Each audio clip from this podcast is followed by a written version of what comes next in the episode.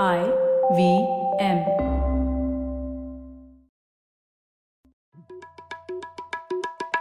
भाई हम हिंदुस्तानियों को बतियाना बड़ा पसंद है। बंगाली में अड्डा उड़िया में खोटी कन्नड़ा में हरटे और हिंदी में पुलियाबाजी। इस कला के लिए हमारी हर भाषा में एक शब्द है। तो प्रणय और मैं तो अक्सर मिलकर पुलियाबाजी करते ही रहते हैं। हमने सोचा कि आपको भी इसमें शामिल कर लिया जाए। तो आइए प्रणय और सौरभ के साथ करते हैं पुलियाबाजी। हेलो सौरभ कैसे हैं आप? ए प्रणय एकदम बढ़िया। तुम बताओ। सौरभ क्या आपको तो पता ही होगा कि भारत की आधी से ज़्यादा जनसंख्या 27 साल से कम उम्र की है है ना? बिल्कुल अभी हम दोनों ही लोग गलत साइड पर हैं उसके। हाँ, हाँ, काफ़ी मतलब काफ़ी रेंज से गलत साइड पे हो गए हैं। पर खैर, अब आधे से ज़्यादा लोग अगर 27 साल से कम उम्र के हैं तो इस श्रेणी के लोगों की क्या उम्मीदें हैं, क्या अपेक्षाएँ हैं? कौन सी चीज़ें उन्हें डराती हैं? कौन सी चीज़ें उन्हें प्रोत्साहित करती हैं? ये सवाल हमारे लिए बहुत ज़रूरी है और हमारे लिए ही नहीं, शायद पूरे भारत के भविष्य के लिए भी ज़रूरी है। क्यों? बिल्कुल, और ये संख्या इतनी ज़्यादा, इतने कम समय में आई है, मैं कुछ ही दिन पहले पढ़ रहा था, हिंदुस्तान में हर साल कुछ ढाई करोड़ से ज़्यादा बच्चे पैदा होते हैं। और हर महीने हमें पता ही है, कुछ दस लाख के करीब लोग अट्ठारह साल के होते हैं और जॉब मार्केट में आते हैं। तो ये तो बहुत ही बड़े बड़े नंबर्स हैं और हमारे और उनमें कभी कभी लगता है कि आठ दस साल का ही फासला है, लेकिन समय इतनी तेज़ी से बदल रहा है कि उनकी सोच वगैरह क्या है, ये कभी कभी समझ में ही नहीं आता है। हम्म तो इसीलिए ये जानना बहुत ज़रूरी है कि वो लोग क्या सोचते हैं। और इसी संदर्भ में लेखक और पत्रकार स्निग्धा पूनम की किताब आई है रिसेंटली द ड्रीमर्स और हम दोनों ने उसे पढ़ी। इसमें कहानी ज़्यादातर उत्तर भारत के नौजवान युवक युवक युवतियों की है। और इसमें सात कहानियाँ बताई गई है स्निग्धा ने, जिसमें एक कहानी है अमेरिका के लिए वायरल कंटेंट बनाने वाली कंपनी, जो आप मानेंगे नहीं, इंदौर में बैठे बैठे युवक युवती चला रहे हैं। एक कहानी है एक युवक की जो रांची में स्पोकन इंग्लिश की क्लासेस चला रहे हैं। एक और इंसान की जो पैरवी कार है, एक गौरक्षक की कहानी है। इलाहाबाद यूनिवर्सिटी के छात्र काउंसिल की पहली महिला अध्यक्षा की कहानी है। एक रांची से आए मॉडल की कहानी है और अंत में एक इंटरनेट स्कैम चलाने वालों की कुछ कहानी है। और इसी बारे में बात करने के लिए हम पुलियाबाजी पे सीधे स्निग्धा को ही लेकर आए हैं। तो Snigdha welcome to the show hi Pranay how's hi Saurabh बहुत बहुत शुक्रिया मुझे पॉडकास्ट पे इनवाइट करने के लिए। बिल्कुल आर प्लेजर मतलब ये जैसे आज, मैंने बोला आजकल एकदम समझ में ही नहीं आता है कि जो जो लोग फेसबुक यूज़ करते हैं उनको समझ में नहीं आता है कि स्नैपचैट जनरेशन क्या कर रही है। उसी तरह से मुझे लगता है कि जो लोग स्नैपचैट यूज़ करेंगे पाँच साल के लिए उनको समझ में नहीं आएगा कि दो साल बाद जो लोग आ रहे हैं वो क्या यूज़ कर रहे हैं और शायद सिर्फ़ डम शराड्स में आपस में बात करेंगे और हमको कुछ समझ में नहीं आएगा। तो आपने मेरे ख्याल से हम सब लोगों के लिए बहुत ही सर्विस का काम किया है कि जाके इन लोगों को ढूंढा है। और वो जैसे वो मूवी में बोलते हैं ना कहाँ से आते हैं ये लोग? तो हम ऐसे हम लोग हम लोग हम लोग भी ऐसे सोचते हैं ये कहाँ से आते हैं ये लोग? तो ये आपने ये ये सवाल उठाकर उसके अंदर घुसने की जो कोशिश करी है उसके लिए थैंक यू आपका। थैंक यू स्निग्धा ये किताब का शीर्षक आपने रखा है ड्रीमर्स तो आज के युवाओं के सपनों में और पिछली पीढ़ियों के सपनों से कुछ अंतर है क्या? कुछ बहुत बड़ा अंतर है या नहीं? हाँ अंतर तो कुछ ज़रूर है, जिसकी वजह से ये सब्जेक्ट मेरे लिए काफ़ी इंटरेस्टिंग था। ज़्यादातर लोग जो किताब में फीचर होते हैं, वो मेरे से कम से कम मतलब वो बीस से तीस तीस, बत्तीस साल के हैं। उसमें से ज़्यादातर जो लोग हैं, वो मार्केट रिफॉर्म्स के बाद पैदा हुए थे। ज़्यादातर लोग फेसबुक पे के साथ बड़े हुए हैं इंटरनेट के साथ बड़े हुए हैं। और उनकी जो सोच है वो काफ़ी डिफरेंट है पुराने जनरेशन से। एक जो मुझे सबसे बड़ी एक डिफरेंस की चीज़ लगी वो ये कि कि जब मैं गई छोटे शहरों में और गाँव में, मुझे इतना आइडिया नहीं था कि जब आप लोगों से बात करते हो तो उनको कोई फ़र्क नहीं पड़ता कि वो कहाँ रहते हैं any more in a way that मुझे फ़र्क पड़ता था और मुझे ही नहीं। बाकी लोगों को भी जब आपसे बात, आप उनसे बात करते हो, उनको फ़र्क पड़ता था कि आप कहाँ रहते हो, वो बहुत कुछ डिटरमिन करता था। मगर आज आप जो जो यहाँ रहते थे, उनका, उनको कोई असर नहीं था। वो वो कुछ भी बनना चाहते थे। जितने लोग, मैंने तो सात लोगों को ही फीचर किया किताब में, मगर मैं कितने दर्जनों दर्जनों लोगों से मिली जो मुझे एक ही तरह की बात करते थे। जब आप उनसे पूछो कि वो क्या करना चाहते हैं, वो हमेशा ड्रीम्स के रिस्पेक्ट में बात करते थे। वो कहते थे कि मुझे ये बनना है, वो बनना है, वो वर्ल्ड में बनना है वर्ल्ड में सबसे रिच बनना है वर्ल्ड में सबसे फ़ेमस बनना है वर्ल्ड में सबसे पावरफुल बनना है। तो उनका एक जो फ्रेम ऑफ़ रेफरेंस है, वो इतना सडनली बड़ा हो गया था। एंड मुझे लगता है कि वो जो चीज़ है, वो डिफाइन करती है उनको। और ये आपको लगता है ज़्यादा बेसिकली डिजिटल एज आने की वजह से और इंटरनेट पेनिट्रेशन जो है, इतनी हो गई है कि अभी आपकी जोग्राफिक लोकेशन से इतना फ़र्क नहीं पड़ता क्योंकि आपका एक स्थान इंटरनेट की दुनिया में है, जो कि सब उसमें कोई फ़र्क नहीं पड़ता कि आप बैंगलोर में हैं कि आ, हाँ एक, एक बहुत एक्सटेंड तक तो जैसे कि आपने खुद बताया कि जो किताब सबसे पहली कहानी एक ग्रुप ऑफ़ यंग पीपल की है जो कि इंदौर में एक वायरल इंटरनेट कंटेंट का फार्म चलाते हैं पर उनके लिए भी मीडिया एक करियर है। उनको भी बहुत बड़ा बनना है मीडिया में बट लाइक जैसे कि मेरे लिए जब मैं जर्नलिस्ट बनना चाहती थी दिल्ली आना एक बिल्कुल नॉन नेगोशिएबल था मुझे आना ही था और मैं कहाँ जाकर जर्नलिस्ट बन पाती इस, इस, स्केल तक। पर उनके लिए बिल्कुल भी ज़रूरी नहीं है। आज वो इंदौर में एक बहुत सक्सेसफुल मीडिया कंपनी चला रहे हैं। आगे वो दिल्ली बॉम्बे नहीं आना चाहते वो सिंगापुर और हांगकांग और एलए जाना चाहते हैं। तो वो एक फ्रेम ऑफ़ रेफरेंस बस मैं एक एग्ज़ाम्पल दे रही हूँ वो बिल्कुल बदल गया है। जो मोटिवेशनल स्पीकर है जो रांची में बहुत सक्सेसफुल वो वो दिल्ली में सक्सेसफुल नहीं होना चाहता। वो वो भी उसी लंदन में और न्यूयॉर्क में मोटिवेशन लेक्चर देना चाहता है। उसके लिए ज़रूरी नहीं है कि मैंने पूछा कुछ लोगों से आपको लगता नहीं है कि अब आप यहाँ सक्सेसफुल हो गए तो अब आपको बड़े शहरों में सक्सेसफुल होना है? उन्होंने कहा कि नहीं मुझे सक्सेसफुल होना है। वो ज़रूरी है कि दिल्ली या बॉम्बे में वो पूरे वर्ल्ड में कहीं भी, भी हो सकता है। तो स्निग्धा आप आपकी किताब में अब जब पॉलिटिक्स की और लंदन की बात चली चली गई है तो आपकी किताब में एक प्रोटेगनिस्ट कहता है कि पहले पॉलिटिक्स में सिर्फ़ फिक्सर्स होते थे, लेकिन अब युवाओं की तरफ़ उदासीनता पर आधारित फुल टाइम पॉलिटिक्स संभव हो गई है। तो ये बदलाव कैसे आया? ऐसा उन्हें क्यों लगता है कि अब एक पॉलिटिशियन इन यंगस्टर्स की बात सुनेगा? मैं एक्चुअली उस स्टेटमेंट को थोड़ा सस्पेशन से देखती हूँ।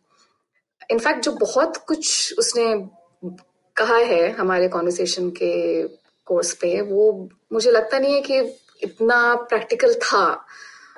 बहुत सारी जो उसकी सोच थी, वो बहुत आइडियलिस्टिक थी और जैसे उसकी कहानी प्रोग्रेस करती है और मैं स्पॉइल नहीं करना चाहती, हम देखते हैं कि शायद शायद इतना जो उसका होप था कि आप अगर आज के पॉलिटिक्स में युवाओं की जगह अलग है, अगर आप स्मार्ट हो, अगर आप वर्ल्ड सेवी हो, अगर आप समझते हो कि एक कैंपेन कैसे करना है या फिर एक कॉन्स्टिट्यूंसी को कैसे अपील करना है तो आप सक्सेसफुल हो सकते हो। पर शायद आप नहीं हो सकते, शायद ज़्यादा लोग नहीं हो सकते, क्योंकि जहाँ तक मैंने कवर किया है यूथ पॉलिटिक्स स्टूडेंट लेवल पे या फिर मेन स्ट्रीम लेवल पे आई थिंक आज भी कास्ट कैलकुलेशंस बहुत मैटर करता है। आज भी आप कैसे उसको यूज़ करते हैं? कैसे आप कितना पैसा रेज कर सकते हैं? कितने कनेक्शन हैं आपके? किस तरह के हैं? कितना आप का कॉन्टैक्ट है?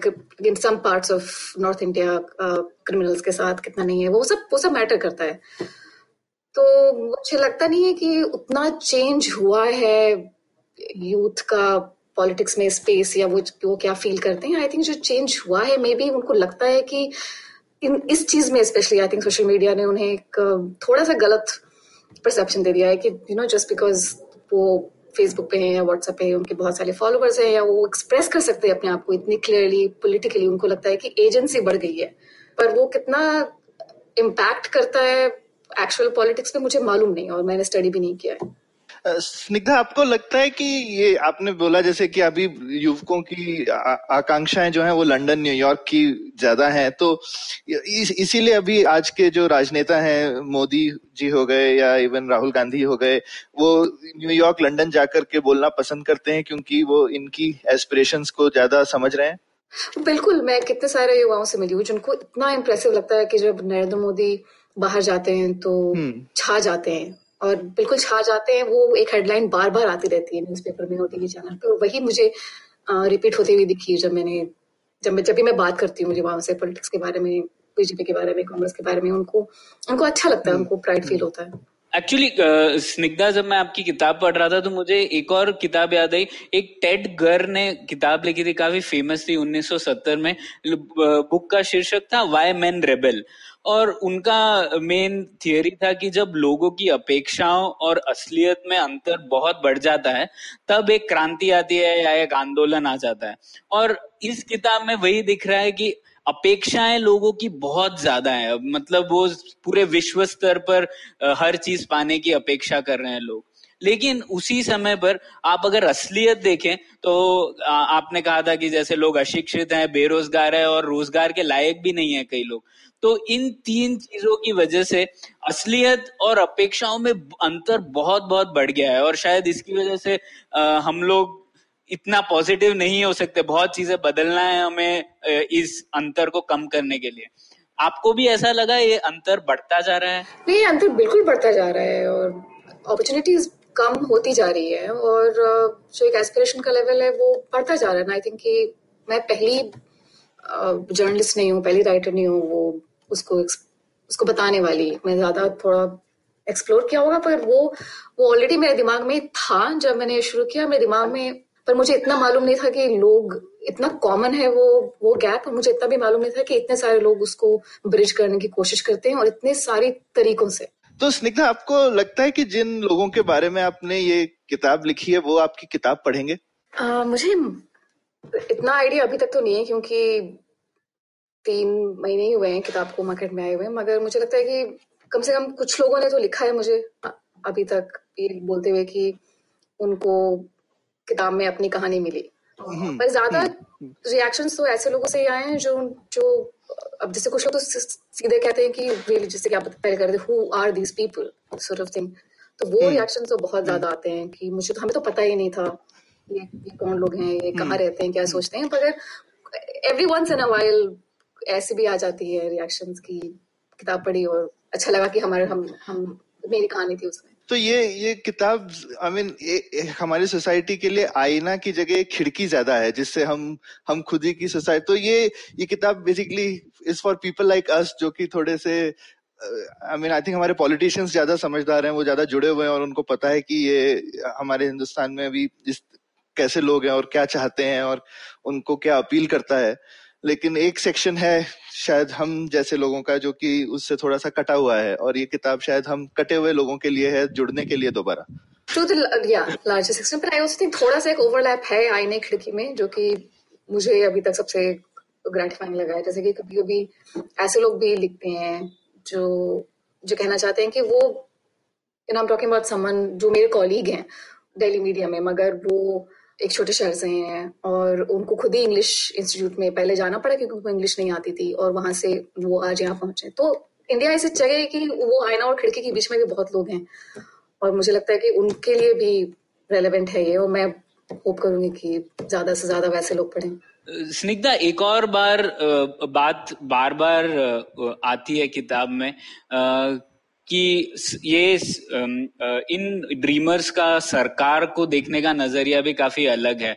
तो आपको क्या लगता है ये सरकार और इन ड्रीमर्स के बीच में क्या रिश्ता है? वो सरकार को किस तरह से देखते हैं? वो देखते हैं कि सरकार हमारी अपेक्षाएँ बढ़ा रही है या हमारी असलियत को बेहतर बना रही है या क्या?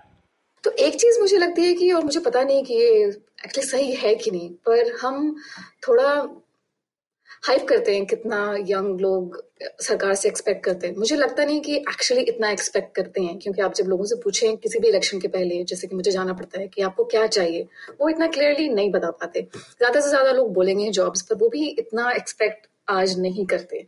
लेकिन वो एक एक चीज़ है और दूसरी चीज़ है कि जब वो आप ऐसे सोसाइटी में ये युवा अपनी ड्रीम को चेस कर रहे हैं, जिनमें कि वो बिल्कुल उस जर्नी में वो बिल्कुल अकेले हैं। जब वो कर लेते हैं तो उनकी जो एक मेंटालिटी है, जो कि कॉमनली आप किताब में भी आप देखते हैं, वो है बिल्कुल कि अब अब मुझे इस देश को चलाना है। तो वो जो एक अजीब सा एक मुझे लगा कि डिवीज़न था कि एक तरफ़ तो आपको मतलब ही नहीं है कि इस इस देश में क्या हो रहा है और दूसरी तरफ़ जब आप खुद सक्सेसफुल हो जाते हैं तो आपको फिर देश चलाना है, और दोनों ही चीज़ें सही थी। स्निग्धा आपने झारखंड की काफ़ी कहानियाँ रखी हैं क्योंकि आप खुद रांची से हैं। लेकिन एक चीज़ मुझे लगी आई मीन झारखंड में ट्राइबल पॉपुलेशन बहुत ज़्यादा है लेकिन आपको ट्राइबल युवक ज़्यादा मिले नहीं जो इतने एम्बिशियस थे वो अभी भी इस इस दौड़ से कटे हुए हैं या फिर उनकी आकांक्षाएँ फिट नहीं हुई थी बुक की स्टोरी में?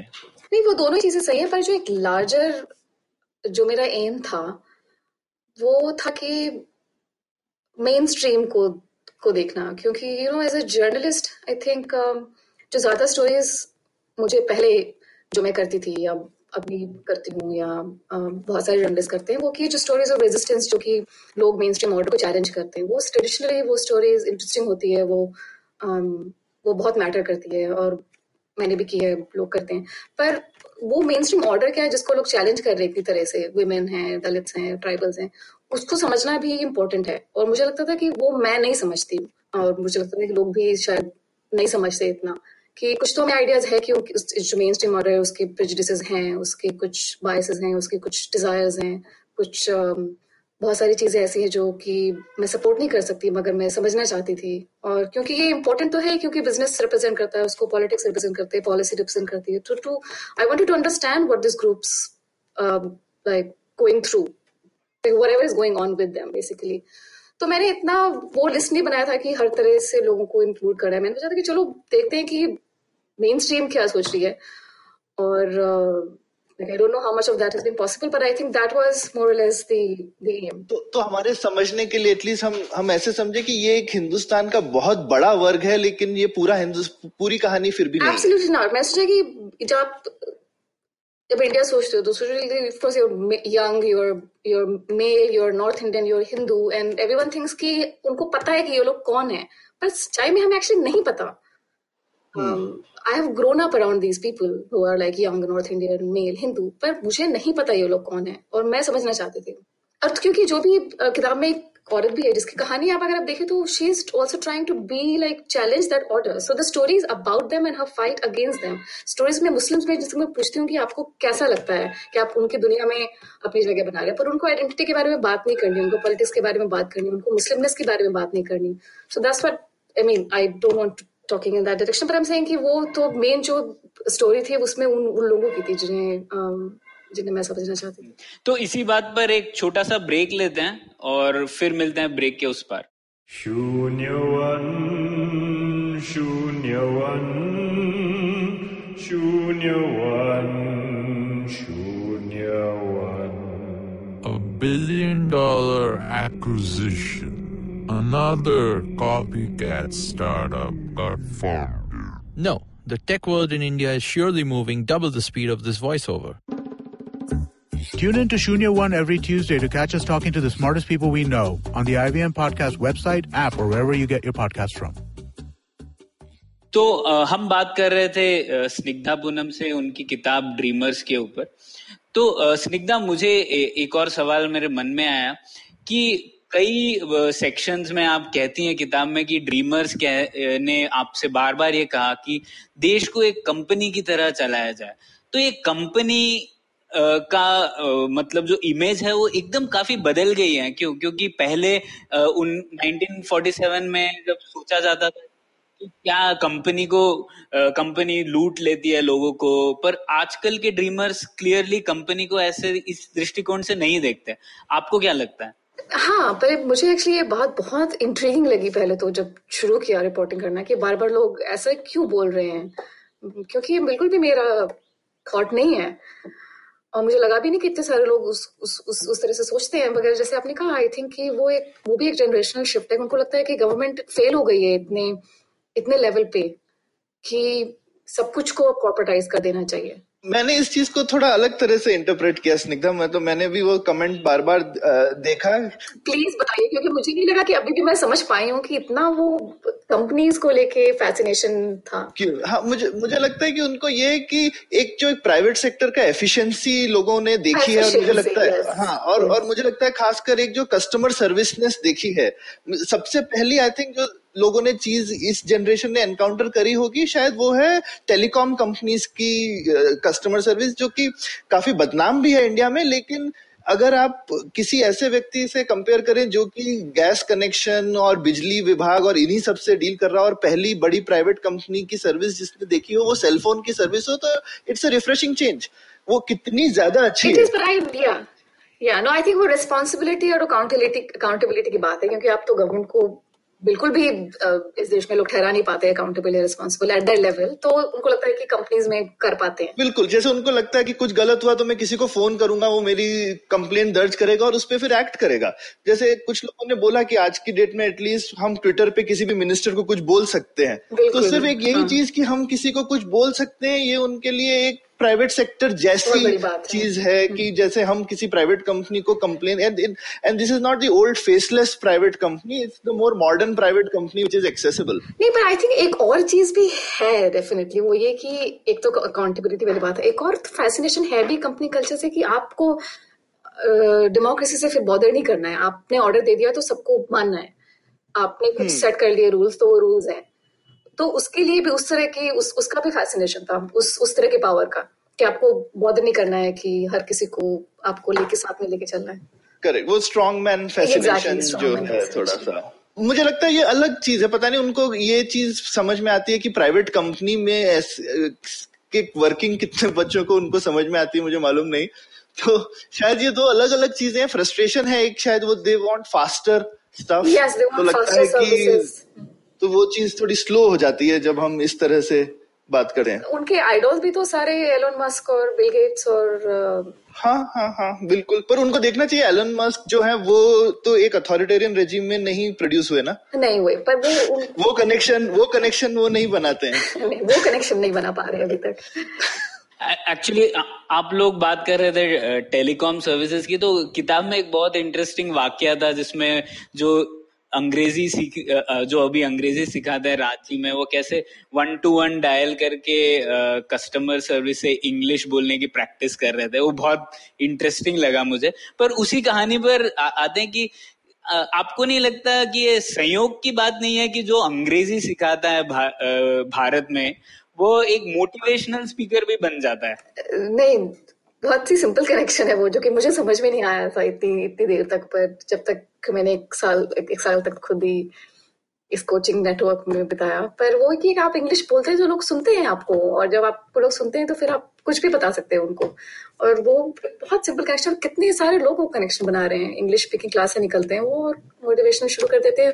And you spoke about digital media का इफ़ेक्ट वो भी मैं अभी, उसको भी आंसर कर दूँ कि अब यूट्यूब है यूट्यूब पे वो देखते हैं इतने सारे मोटिवेशनल स्पीकर्स को अपना वीडियो बनाना शुरू कर देते हैं उनकी फॉलोइंग हो जाती है, उसको फेसबुक पे डाल देते हैं। एक कितने लोगों का करियर इस इस तरीके से शुरुआत हो गया है कितने मतलब कुछ लोगों से मिली वो दस साल छोटे थे, मेरे से दस दस दस गुना ज़्यादा पैसे बना रहे थे सिर्फ़ इसी मॉडल को फॉलो करके।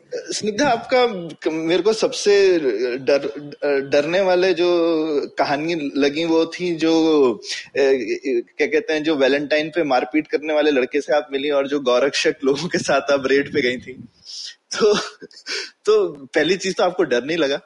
नहीं, डर तो हर वक्त, हर बार लगता है, क्योंकि एज अ फीमेल रिपोर्टर हर बार लगता है कि अगर आप जितनी बार भी मैं बाहर निकली हूँ, जितनी बार भी मुझे रात में मिलना पड़ा है यंग मेल ग्रुप्स से उनके साथ टाइम बिताना पड़ा है, हर बार मैं सोचती हूँ कि अब कुछ हुआ तो कैसे निकलूँगी यहाँ से? तो मैं सोचती रहती हूँ कि निगोसिएशन कैसे करूँगी, या उनको अगर कोई मेरी बात अपसेट करेगी तो क्या करूँगी, या फिर कुछ रियल डेंजर हो गया तो फिर मैं कैसे कुछ कुछ केसेस में इमरजेंसी नंबर देके आती हूँ फ्रेंड्स को या फैमिली को। तो वो सब तो प्रिकॉशंस लेने पड़ते हैं बट लार्जली समटाइम्स तो you are on your own but ये दोनों केसेस में काफ़ी डिफरेंस था कि जो बजरंग दल के बंदे से मैं मिली, वो मैं, मेरे टर्म्स पे मैं उसको के एफ़ सी में ट्रीट दे रही हूँ। तो वो मेरे से बैठ के बात कर रहा है, सारे लोग बैठे हैं। तो मुझे इतना अनसेफ नहीं लगा। गौरव के साथ बहुत दूसरी कहानी थी, क्योंकि मैं दिल्ली से हरियाणा गई हूँ। बिल्कुल उनके टर्म्स पे अपनी गाड़ी छोड़ दी है। वो मुझे अपनी गाड़ी में रात को यूपी, हरियाणा के हाईवे पे लेके जा रहे हैं और गाड़ी में चेन्स हैं और गन्स हैं और हैंडमेड गन्स हैं और पिस्टल्स हैं और मुझे पता नहीं कि आगे क्या होने वाला है। आगे उनको कोई मिल गया, कोई अनफॉर्चुनेट मुस्लिम बंदा जो गाय लेके जा रहा है तो फिर पता नहीं क्या होगा और फिर मैं कैसे उस सिचुएशन से निकलूँगी। तो बहुत डरावना था, मुझे लगता नहीं इतना मैंने रिस्क लिया है किसी भी और स्टोरी के लिए तो वापस आना मेरे लिए बहुत बड़ा अचीवमेंट था। तो आपको लगा मुझे मुझे सुन के बेसिकली खासकर वो गौरक्षक वाली कहानी पढ़ के मुझे ऐसा ऐसा लगा कि, एक लेवल पे वो काफ़ी यूनिक है इंडिया के लिए, लेकिन दूसरे लेवल पे देखा जाए तो उनकी एस्पिरेशन किसी भी पूरी दुनिया में अगर आप बाकी कहानियाँ देखते हैं कि क्यों लोग गैंग्स ज्वाइन करते हैं, वो इसीलिए कि, ताकि वो कुछ पावर एसर्ट कर सकें कि वो कुछ हैं। जैसा कि आपको, आपने जब कुरेदा थोड़ा लोगों को, पहले लोग बहुत हिंदुत्व की बात करेंगे ये करेंगे वो करेंगे लेकिन वो सब बहाने हैं। फाइनली अंदर से उनके सिर्फ़ एक ये फीलिंग थी कि हम भी कुछ हैं और हमारा कुछ मायने हैं। और वो पूरी दुनिया में गैंग्स ज्वाइन करते हैं इन्हीं वजह से। यहाँ पे ये शायद एक अवेलेबल गैंग है जिसमें जेल जाने का खतरा भी नहीं है। नहीं आई थिंक वो तो होता ही है। बाकी दुनिया में बहुत सारे लोग गैंग्स ज्वाइन करते हैं एज अ सैलरीड वर्क और बिज़नेस अपॉर्चुनिटी ऑल्सो पर इनके केस में तो मुझे लगा कि फाइनेंशियल रिवॉर्ड्स भी नहीं थे तो मेनली बस इज़्ज़त और पावर का मामला था। और शायद फाइनेंशियली वो लोग इतने पुअर भी नहीं थे आपने बोला शायद मेरे को ठीक से याद है कि नहीं कि वो गाड़ी भी ऑडी थी। हाँ तो, नहीं ऐसा मैंने बहुत लोगों को बोलते हुए सुना है कि देश में लोग गौरक्षक बन रहे हैं क्योंकि उनके पास पैसे और जॉब्स नहीं है पर मुझे लगता नहीं है कि एक वही रीजन है। जैसे तुमने खुद ही बताया वो जो उनकी अपनी कम्युनिटी में इज़्ज़त की बात है जो उनको लड़कियों को कूल दिखना है जो उनको अपनी फैमिली जो कि स्पेशली जो नॉर्थ इंडिया में जो एक पर्टिकुलरली फैमिली का कल्चर उनको अपनी फैमिली से ही उनको इज़्ज़त नहीं मिल रही है हम्म। तो उनको हम्म। वो वापस भी लेना है और उस छोटी सी चीज़ के लिए फिर उनको आ, वो बांग्लादेश के बारे में आधे घंटे बात करेंगे जबकि कोई मतलब ही नहीं है इन दोनों चीज़ों का स्निग्धा सात में से एक कहानी युवती की है, जो रिचा सिंह की आपने कहानी बताई इलाहाबाद यूनिवर्सिटी की पहली महिला अध्यक्षा स्टूडेंट काउंसिल की। तो ड्रीमर्स की पीढ़ी में औरतों का दर्जा किस तरह बदला है? क्या कुछ बदलाव भी आया है? आपको क्या लगता है? नहीं, बहुत बदलाव आया है। आई थिंक हर एक स्टोरी में, हर एक तो मैं हर एक स्टोरी में मैं ये दिखा तो नहीं पाई, मगर हर आदमी से जिसे मैं मिली हूँ उसकी लाइफ या जो लाइफ के डिसीज़न थे या जो एंगजाइटीज थी या जो एस्पिरेशन थे वो बहुत इन्फ्लुएंस हुए थे उनके उनके आसपास जो महिलाओं का जो की, की जो लाइफ बदल रही है उससे। तो बहुत कॉमन था ये सुनना कि लड़कियाँ तो आज पढ़ रही हैं और बाहर जा रही हैं जॉब कर रही हैं फिर जो वापस आती हैं तो वो एक बिल्कुल बदल जाती है तो अपने डिसीज़न ले रही हैं और उससे एक बहुत एंगर आता है एंजाइटी अपने स्टेटस को लेके। तो ज़्यादा तो ज़्यादा नेगेटिव इन द सेंस ज़्यादा एंजाइटी बढ़ाने वाली चीज़ें लड़कियों को आगे निकलता देख करके काफ़ी सारे ये लोग इनसिक्योर फील कर रहे हैं बेसिकली इनसिक्योर उनको अपनी जगह कम दिखने लगती है उनको थोड़ा डिस्प्लेसमेंट हो जाता है कि क्योंकि उनकी जो अपनी जगह है specially in like north India वो इतनी डिपेंडेंट होती है कि वुमेन उनको मतलब एक रिस्पेक्ट करें या उनको ऊपर, अपने से ऊपर देखें। वो नहीं हो पाता है तो एक नेचुरली एक बहुत एंजाइटी और इनसिक्योरिटी होती है। इसमें आपको लगा कि जो थोड़ा जेंडर रेशो खराब हो रहा है उसका मैंने ज़िक्र तो नहीं देखा लेकिन आपको लगता है कि क्या खूब सारे लड़के हैं और लड़कियाँ आप कम हैं खासकर हरियाणा जैसी जगह में उससे उससे कुछ फ़र्क पड़ रहा है? मुझे लगता नहीं कि मैं वो रियली ना देख पाई या समझ पाई but now that you put it may be that's also one of the reasons क्योंकि एक तो जो हरियाणा में मैं इतना गई नहीं हूँ, मगर वो एक दूसरी ही कहानी है जिसमें कि जो हरियाणा के जो गौरक्षक है उनके लिए जैसे कि वो लड़का खुद ही बोलता है उनको गाँव में कोई बच्ची नहीं है लड़की जो उसे शादी करना चाहे। क्योंकि जो भी लड़कियाँ थी, एक तो कमी है, जो भी है वो बाहर चली गई तो उनके जो स्टैंडर्ड्स है वो काफ़ी बढ़ गए हैं। और उसको इंग्लिश नहीं आती है वो उस तरह से स्मार्ट नहीं है उनकी नज़र में तो उसको खुद बहुत एंजाइटी फील होती है उसके अपने फ्यूचर को लेके? हम्म, जैसे चाइना में बोलते हैं ना जो अकेले रह गए लड़के उनकी एक अलग ही समस्या है। तो हम हिंदुस्तान में भी अभी एक एक ग्रुप हमको समझना पड़ेगा अकेले रह गए लड़के। Absolutely. और अब मेरे पास दो दो हाइपोथेटिकल्स वाले क्वेश्चन थे।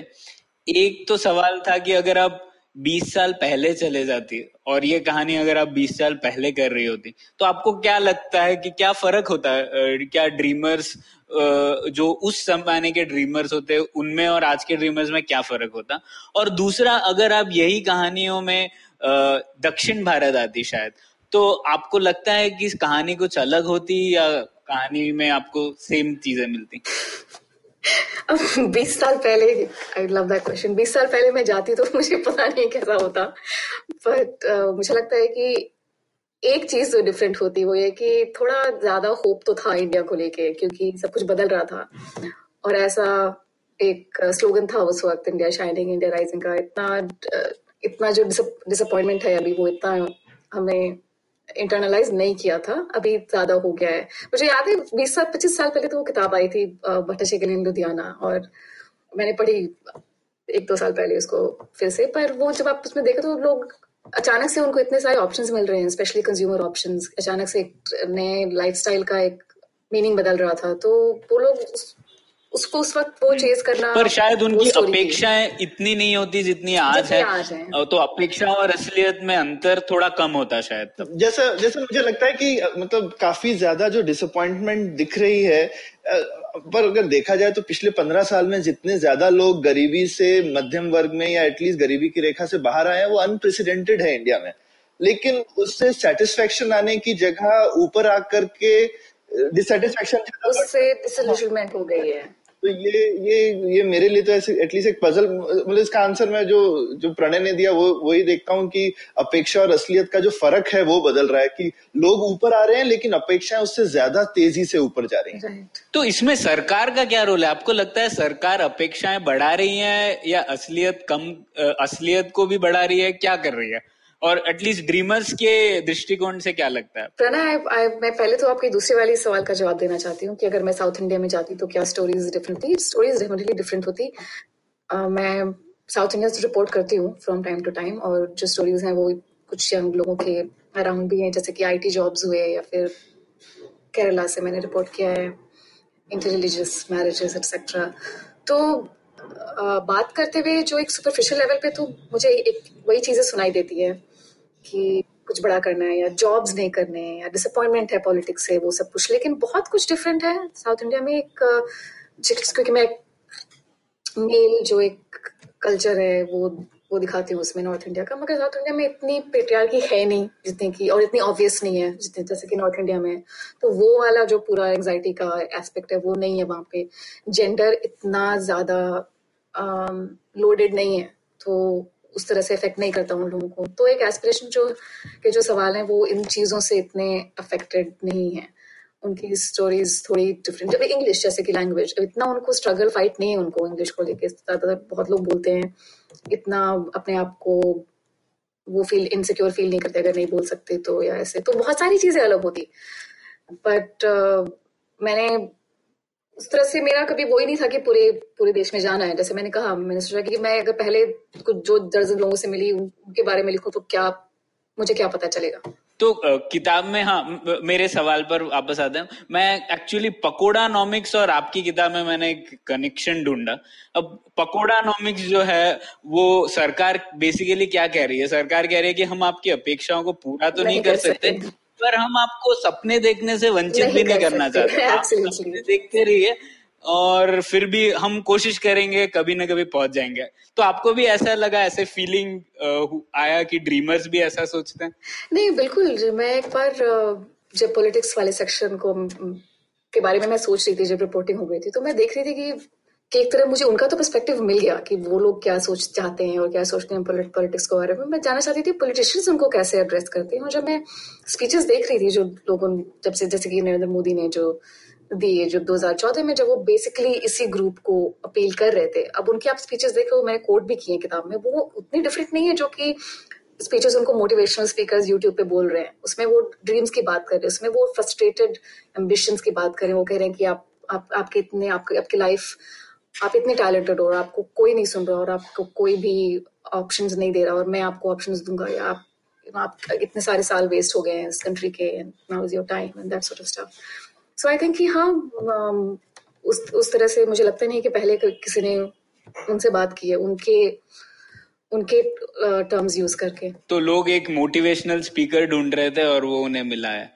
Motivational speaker like event manager someone who is like them बहुत सारे बहुत सारे लेवल्स पे लाइक टेक savvy कितने लोगों ने मुझे बताया कि वो इंटरनेट यूज़ कर रहे थे इतने पहले। उनके पास तो 90s में वो कंप्यूटर यूज़ कर रहे थे। बहुत सारी चीज़ें मैटर करती हैं। हम्म इंटरेस्टिंग सौरभ, आपके पास और कोई सवाल? नहीं ये तो बहुत ही इंटरेस्टिंग था और ये क्या कहते हैं बड़ा मज़ा आया कि मतलब किताब पढ़ के लेकिन बात करने के बाद अब मेरे को लगा कि जैसे कि मुझे थोड़ा और अच्छे से समझ में आया कि पहले तो स्निग्धा क्या अचीव करना चाह रही थी और खुद की समझ थोड़ी बढ़ गई कि ये थोड़ी सी कह सकता हूँ। मतलब ये हिंदुस्तान का आई थिंक इतना बड़ा हाथी है जो कि हम शायद उसकी थोड़ी सी सूंड के बारे में समझ गए हैं कि उसमें कितनी रिंकल्स हैं। बिल्कुल। पर ए, मैं एंड शायद एक पॉजिटिव नोट पे करना चाहूँगा। आपने जैसे किताब में लिखा था कि भारत के पास जो चैलेंज है वो एकदम अनप्रेसिडेंटेड है। दस करोड़ लोगों को शिक्षित करना है हज़ार यूनिवर्सिटी बनानी है। मतलब हर भारत का हर एक लक्ष्य एक रिकॉर्ड लक्ष्य होता है। पर ऐसा भी नहीं है कि भारत ने ये रिकॉर्ड लक्ष्य हासिल नहीं किया है। कई सारे एग्जाम्पल्स भारत में ही है। इलेक्शन ले लीजिए या फिर पीडीएस ले लीजिए। भारत का हर चीज़ जो हासिल किया है, भारत ने वो एक रिकॉर्ड ही हुआ है। तो यही अपेक्षा है कि हम लोग आगे के चैलेंजेस भी इसी तरह फेस कर पाएँगे और जो भी है एजुकेशन हेल्थ केयर उसमें भी हम लोग उसी स्केल पर लक्ष्य को पूरा कर पाएँगे। तो स्निग्धा धन्यवाद हमसे बात करने का बहुत मज़ा आया। Thank you Pranay thank you Saurabh मुझे बहुत मज़ा आया आप लोगों से बात करके। थैंक्स स्निग्धा तो उम्मीद है आपको मज़ा आया। पुलियाबाजी में शामिल होने के लिए हमसे मिले Puliyabaazi at gmail dot com या फिर एट पुलियाबाजी ट्विटर पर। फिर मिलेंगे अगली पुलियाबाजी।